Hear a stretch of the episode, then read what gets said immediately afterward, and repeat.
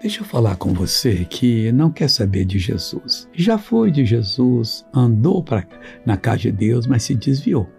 Olha que a coisa é séria. Hein? Olha que diz Provérbios 5, 23. Ele morrerá, porque sem correção andou, e pelo excesso da sua loucura andará errados para sempre. Aí o, para sempre é meu. Amigo, morrer se é separar de Deus. Você pode viver mais 100 anos, mas se não voltar e já você morrer desse, do jeito que você está, você vai para a perdição eterna. Volte.